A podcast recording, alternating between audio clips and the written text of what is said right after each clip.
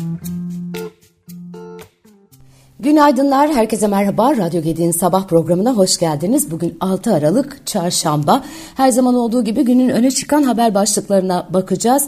Önce bugün hava durumuyla başlayacağım. Çünkü e, sıcaklıklar epeyce bir düşüyor. Sağanak ve kar e, yağışı uyarısında bulunuyor meteoroloji. Meteorolojiden yapılan son hava durumu tahminlerine göre Marmara, Ege, Akdeniz, İç Anadolu'nun orta ve batısı, Güneydoğu Anadolu ile Doğu Anadolu e, gök gürültülü sağanak yağışlı yüksek kesimler kar yağışlı olacak. Yağışların Ege ve Akdeniz kıyıları, Marmara'nın batısı, Güneydoğu Anadolu'nun doğusu, Doğu Anadolu çevrelerinde kuvvetli olması bekleniyor. Hava sıcaklığı güney ve doğu illerde 2 ila 6 derece düşecek. İstanbul bugün yağmurlu 13 derece, Ankara kısmen güneşli 13 derece, İzmir yağmurlu 15, Antalya yağmurlu 15 derece olacak.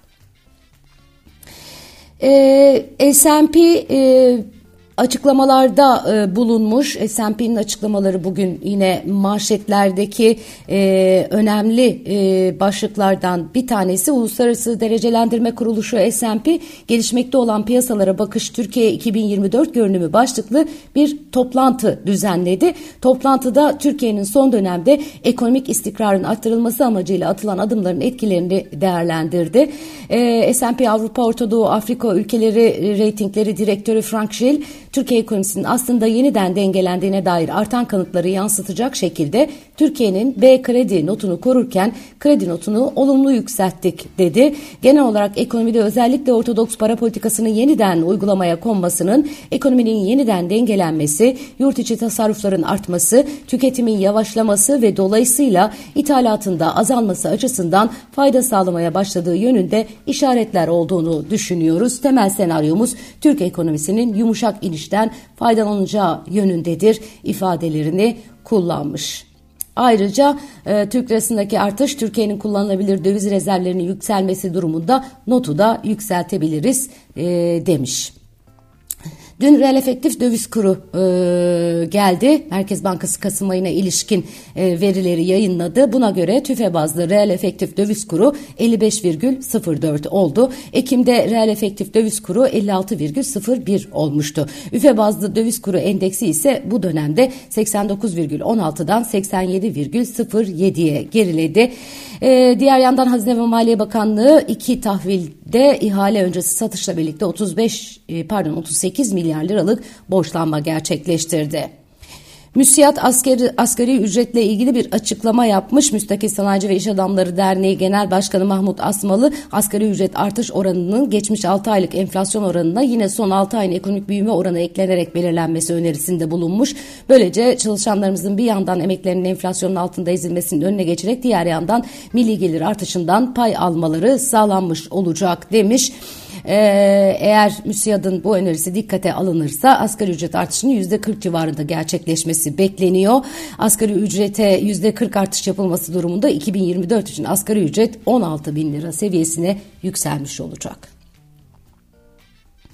Tabii yani müsiyadın bu önerisi ne kadar hükümet tarafından dikkate alınır bilmiyorum. Epeyce yüksek bir rakamdan söz ediliyor. İdeali de bu. Doğru söylüyorlar. Aslına bakarsanız hala çok ciddi enflasyon e, var bu arada enflasyon demişken Merkez Bankası Kasım ayı enflasyona ilişkin değerlendirmesinde doğalgaz faturalarının etkisine vurgu yapmış. Alternatif göstergelerinde enflasyonda yavaşlamaya işaret ettiğini söylemiş.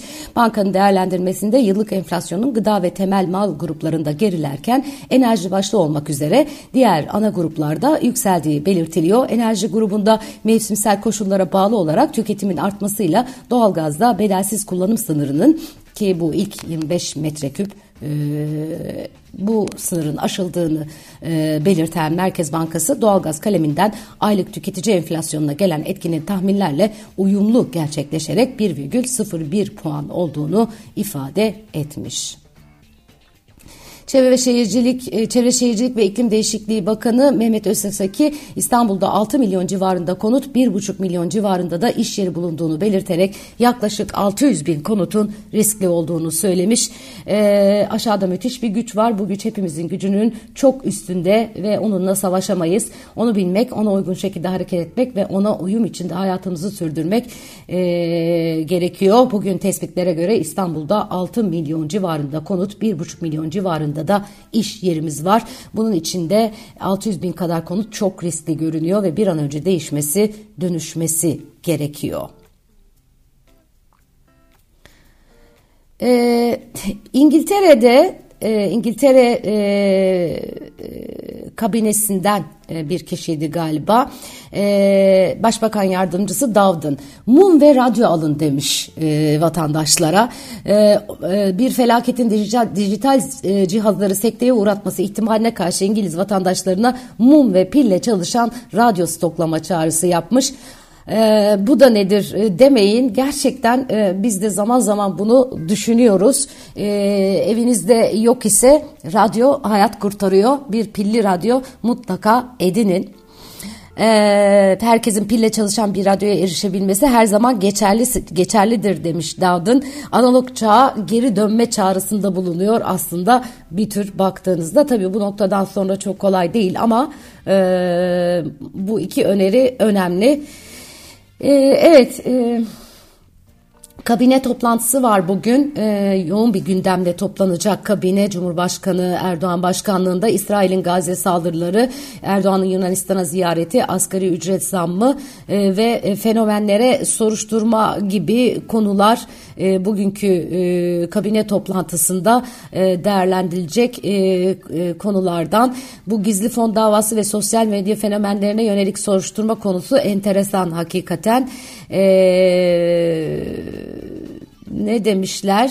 İnternet fenomenlerinin yasa dışı bahse karışmasına yönelik iddialarla ilgili Bakan Yerlikaya dün yaptığı açıklamada biz İç, İçişleri Bakanlığı olarak yasa dışı bahis, bahis başta olmak üzere bilinmeyen ne türde satıcılık varsa Adalet Bakanlığımızla birlikte sabırla, azimle çalışıyoruz. Ee, bu güzel sporumuzun kirlenmesine asla müsaade etmeyeceğiz e, diye konuşmuş. Bu arada Sayın Yerlikaya'nın açıklamalarının arkasından e, soru cevap bölümünde bu İstanbul Büyükşehir Belediyesi e, adaylığı e, konusu da e, sorulmuş. Yerlikaya böyle bir şey söz konusu değil demiş. İçişleri Bakanı Ali Yerlikaya dün Ankara'da gazetecilerle buluştu. Bakanlığın son 180 günde düzenlediği operasyonlara ilişkin bilgi verdi. Biraz önce de aktardığım konu içerisinde vardı. E, İstanbul Büyükşehir Belediye Başkanlığı'na aday olacağı iddialarını da yalanlayarak öyle bir durum söz konusu değil demiş. İyi Parti Sakarya Milletvekili Ümit Dikbayır hakkında iddiaları inceleyen İyi Parti Merkez Disiplin Kurulu Dikbayır'ın partiden ihracına karar vermiş. CHP lideri Özgür Özel partisinin grup toplantısında gündeme ilişkin değerlendirmelerde bulunmuş. İyi Parti'nin ilk toplantısı sonrası yerel seçimlere müstakil olarak girme kararını değerlendiren Özel ilk başta söylemiştim alınacak her iki karara da saygılıyız demiştik. Bunu muhafaza ediyoruz. Eski dosttan düşman olmaz diye konuşmuş. Avrupa Birliği Komisyonu'nun içişlerinden sorumlu e, üyesi Yiva Johansson Avrupa'da yaklaşan kış tatili döneminde yüksek terör saldırısı riski bulunduğunu söylemiş.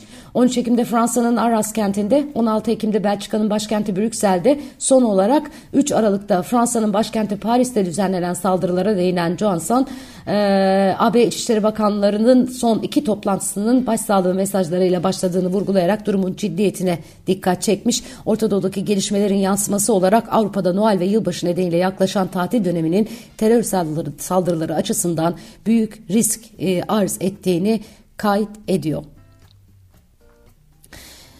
Evet, Zannediyorum bugünün notları özetle böyle e, son bir not e, Orta Doğu tarafından vereyim. Amerikalı Wall Street Journal gazetesi İsrail'in Gazze'deki kara harekatında e, karşılaştıkları en büyük engel olan tünelleri suyla doldurmak istediğini yazmış. Habere göre Gazze metrosu adıyla bilinen bu tünelleri doldurmak için Akdeniz'den deniz suyu çekilecekmiş. Wall Street Journal'a göre İsrail şimdiden Akdeniz'de çalışmalara başladı. Hamas'ın 2007 yılında Gazze'deki kontrolü ele geçirdiğinden bu yana tünellerle donattığı biliniyor.